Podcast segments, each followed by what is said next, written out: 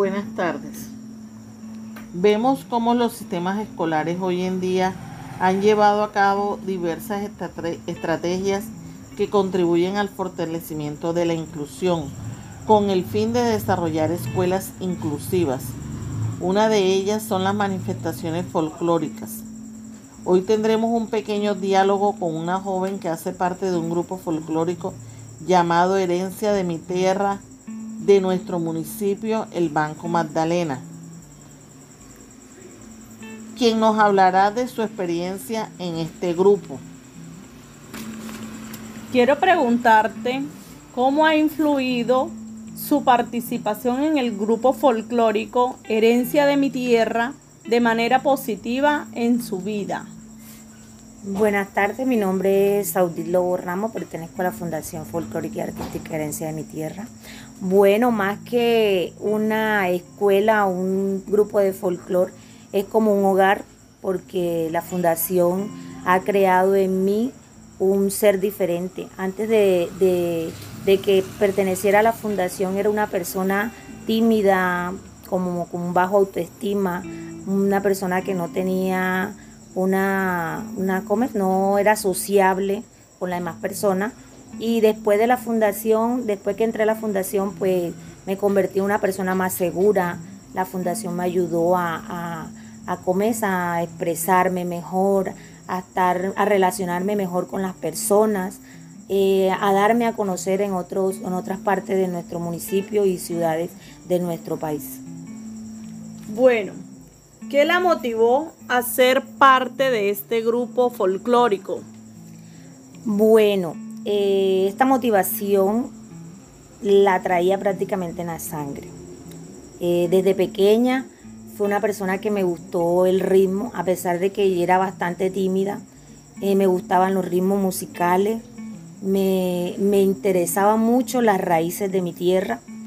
Eso me llevó a que día a día fuera fortaleciendo más ese entusiasmo por el retumbar de los tambores. Y al entrar a la fundación llegaron a, fortalecer aún más mi entusiasmo, mi, vigorosidad, eh, el ritmo de la cumbia, de nuestras raíces, te llena de, de alegría, de entusiasmo. Eso fue lo que me motivó a pertenecer a un grupo de danza. Bueno, ¿Qué le diría a los jóvenes para que se motiven a ser parte de estos grupos de baile folclóricos? Bueno, como bien está dicho en este tiempo, eh, la mayoría de nuestros jóvenes no se inclinan por nuestras raíces. Tienen bastante abandonadas nuestras raíces por motivo de, que escuchan otras clases de ritmos musicales, eh, como reggaetón y esas cosas así. Pues no se, les, no se interesa mucho por lo por lo de lo ancestral.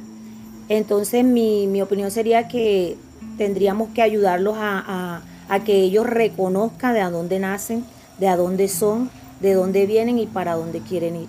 Y hacerles ver y entender los beneficios que ellos obtienen con, estos, con estos grupos folclóricos, porque cuando ellos pertenecen a un grupo folclórico, ellos están adquiriendo muchos beneficios, por lo menos cuando cuando ellos están estudiando eh, y pertenecen a un grupo folclórico, ellos son reconocidos como bailarines, los cuales serán certificados.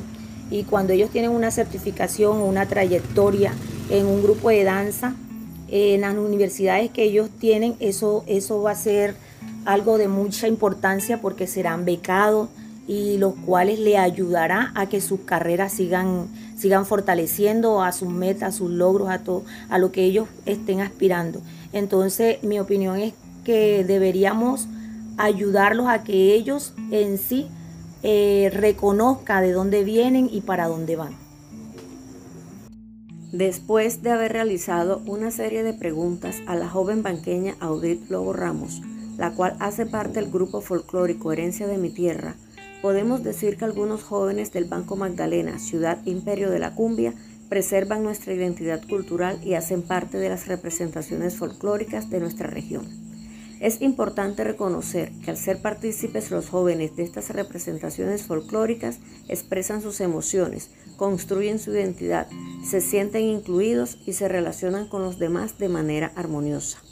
Lo que identifica a una comunidad como la nuestra es el Festival de la Cumbia, siendo este un encuentro que preserva la cultura del río. Afortunadamente en nuestro municipio, algunos niños y jóvenes tienen claro lo que es el baile de la cumbia, participan de las comparsas, las cuales hacen parte del festival. Es bueno saber que todavía hay jóvenes que conocen sus raíces y nuestro trabajo de ahora en adelante es lograr tener en la escuela representaciones folclóricas como estrategia para obtener una escuela inclusiva y que reconozca las expresiones artísticas de los jóvenes.